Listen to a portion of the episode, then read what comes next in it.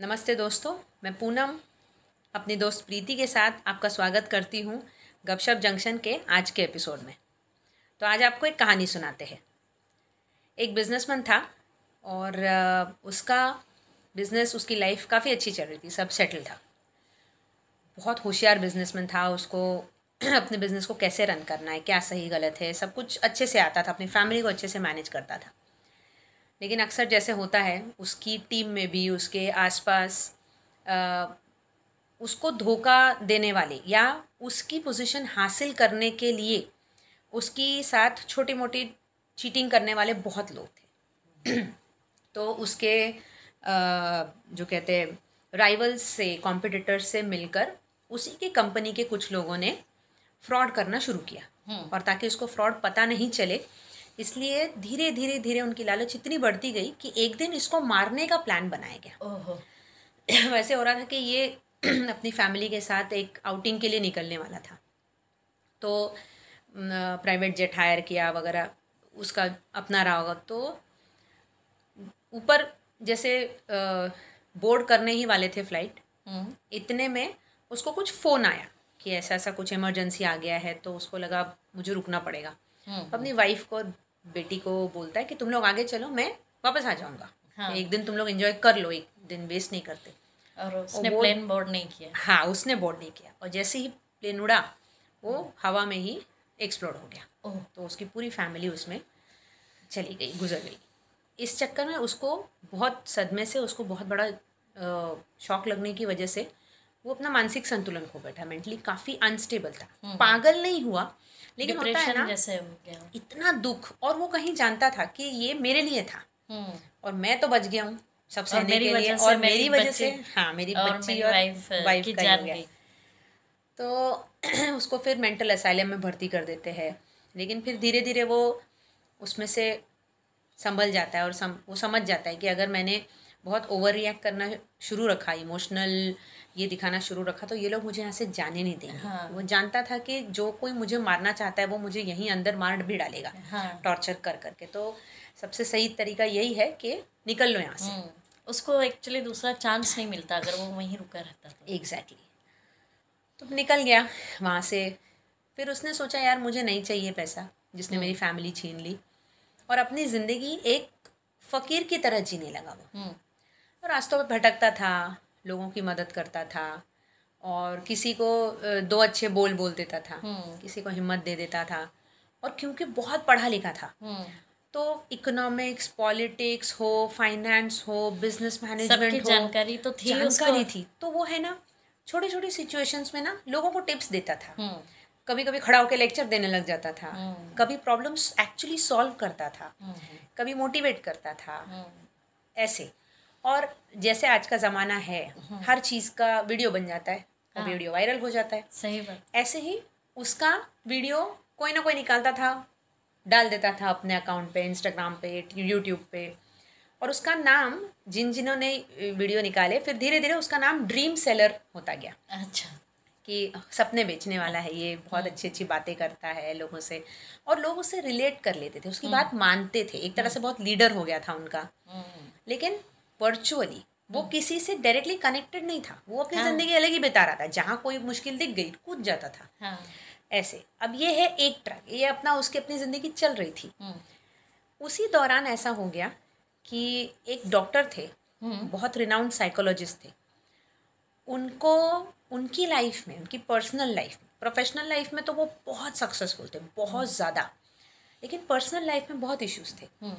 कि वो जितने सक्सेसफुल थे उससे मतलब समझो कि compare to that zero percent उनका बेटा करियर के बारे में कुछ जानता था। मतलब उसका तो डिसाइडेड भी नहीं था मुझे लाइफ में क्या करना है। और ये चीज़ जो है वो साइकोलॉजिस्ट को बड़ी परेशान करती होगी हाँ। कि मतलब मेरा तो इतना नाम है और मेरा बेटा कुछ नहीं कर रहा है। क्योंकि एक तरह से दुनिया की अपेक्षाएँ होती है है ना। तो ह्यूमन बीइंग चाहे वो साइकोलॉजिस्ट ही क्यों हाँ और फादर है। हाँ। फादर की एक बेसिक अपेक्षाएँ होती है कि मेरा इतना नाम है लोग पूछते हैं आपका बेटा क्या करता है? क्या बताऊँ? कुछ नहीं मेरे पास कोई जवाब नहीं। हम्म। और इन्हीं वजह से थोड़े और पिता और बेटे में थोड़ी तू तू मैं मैं हो गई और वो फिर है ना दरार बढ़ती गई। हम्म। जैसे जैसे बढ़ती गई तो उनका बोलचाल ही बंद हो गया। हम्म। कभी घर में आ गए तो डॉक्टर पूछते थे कि कहाँ है बेटा? पत्नी से पूछते तो वो कहती थी आपको बताया तो था उस दिन के ऐसे ऐसे जाने वाला है तो उनको बुरा लगता था कि उसने हम्म। मुझे नहीं बताया। माँ को सब कुछ पता है उसके वेयर अबाउट्स कि क्या कर रहा है उसकी ज़िंदगी में क्या चल मुझे कुछ पता है तो उनको बुरा लगता था। हम्म। He was not a bad father कदा शायद ओवर एक्सपेक्टेशन की वजह से वो थोड़े ये था। तो उस पर्सनल ट्रॉमा की वजह से एक पॉइंट ऐसे आ गया कि उनको लगा कि उनकी एक्चुअली मेंटालिटी सुसाइडल हो गई कि मुझे जान देनी है मुझे बस ख़त्म करना है क्योंकि कहीं उनको लगा कि मेरा जो रुतबा है उसकी वजह से मेरा बेटा- बेटा ऊपर नहीं आ हम्म जैसे बोलते हैं ना बड़े वृक्ष के नीचे छोटे वृक्ष नहीं पनप पाते एग्जैक्टली तो उन्होंने क्या किया इक्कीसवें माले की इक्कीस माले की बिल्डिंग थी जिसके टॉप फ्लोर पे उनका ऑफ़िस था। उसके बाहर खिड़की पर जाके खड़े हो गए खिड़की के बाहर की तरफ़ कि मैं अब जान दे रहा हूँ। हम्म, अब जैसे ही वहाँ देखा तो लोग इकट्ठा हो गए रेस्क्यू सिस्टम्स बुलाई गई फायर ब्रिगेड बुलाया गया।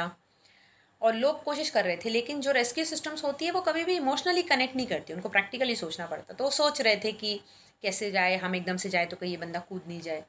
अब नीचे खड़े होकर इस फकीर ने ये सब कुछ देखा। हम्म। तो उन्होंने कुछ सोचा। अचानक चलने लगा ऊपर गया। खुद भी खिड़की के बाहर जाके खड़ा हो गया। अरे बाप रे। कि उस भीड़ भड़के में कुछ लोग सोच रहे प्लानिंग चल रही तब तक ये साइड से निकल गया। हम्म। और खड़ा हो गया। तो वो डॉक्टर को लगा कि रेस्क्यू ऑपरेशन टीम में से है। है। उसने तुम आगे मत आना मैं कूद जाऊँगा।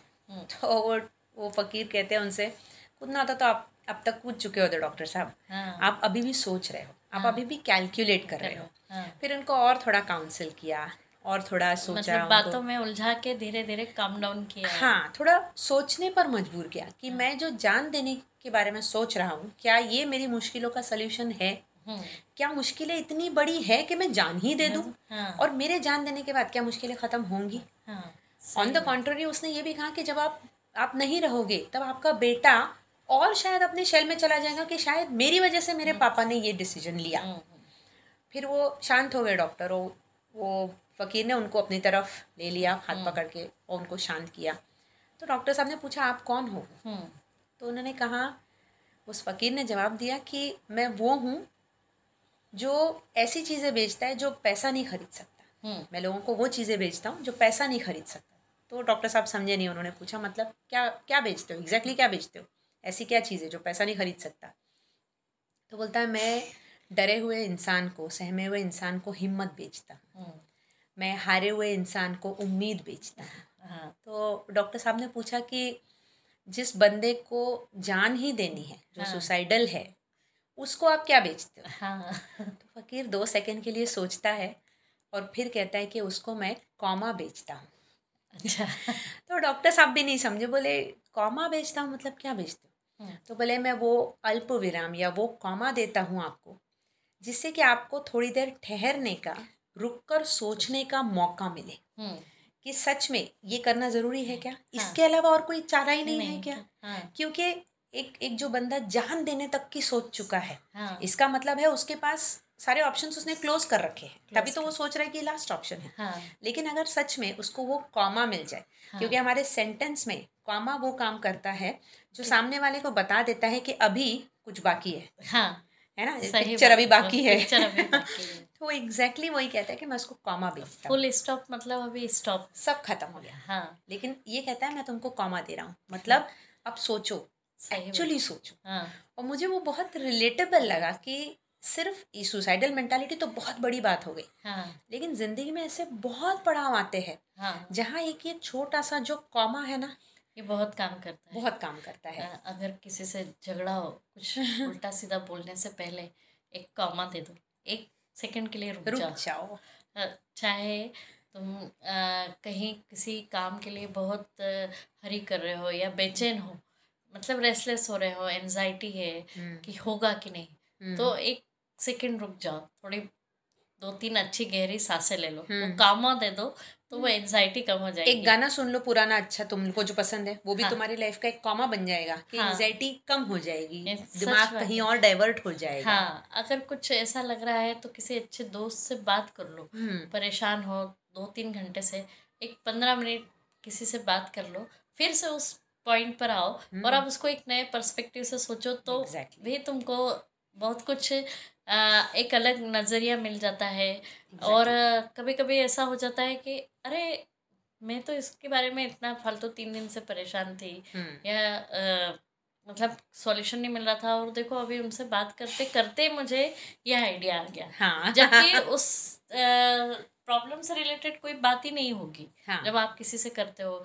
या आप कोई मूवी देख लेते हो या अ, किसी ना किसी तरह से किसी काम में लग जाते हो जो आपको मनपसंद है तो वो सब चीज़ें आपकी लाइफ में एक कॉमा की तरह काम करती हैं। हम्म वो कहते हैं ना कि जब देखो जब हम कोई बड़ा सपना देखते हैं हम्म, डरते हैं हम हम्म, कुछ नया शुरू करने से पहले बड़ा कुछ होने से पहले तो जैसे शेर झपटने से पहले एक दो कदम, कदम पीछे पीछे जाता जाता है ना हाँ। वो उसकी लाइफ का कॉमा है। हाँ। वो वो कॉमा तुम्हें तैयारी का वक्त देगा। हाँ।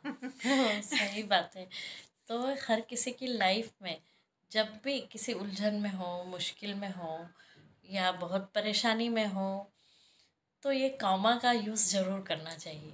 चाहे वो किसी भी फॉर्म में हो। वो आपको एक नई ऊर्जा देता है। वापस सोचने का टाइम देता है और एक नए नज़रिए से चीज़ों को देखने का सॉल्व करने का समय देता है। हम्म, तो अपनी ज़िंदगी की जो कहानी है उसमें कॉमर्स का यूज़ कीजिए। बिल्कुल। तो दोस्तों फिर मिलते हैं अगले एपिसोड में। आज का एपिसोड हमको लगता है आपको पसंद आया होगा। और हम लोग अवेलेबल है गाना पर स्पॉटिफाई पर जियो सावन पर गूगल पॉडकास्ट पर हब हॉपर पर। हमें इसी तरह सुनते रहिए अपना प्यार हमारे साथ बनाए रखिए। तो दोस्तों आज के लिए इतना ही। फिर मिलते हैं अगले सप्ताह गपशप जंक्शन पर। तब तक के लिए अलविदा।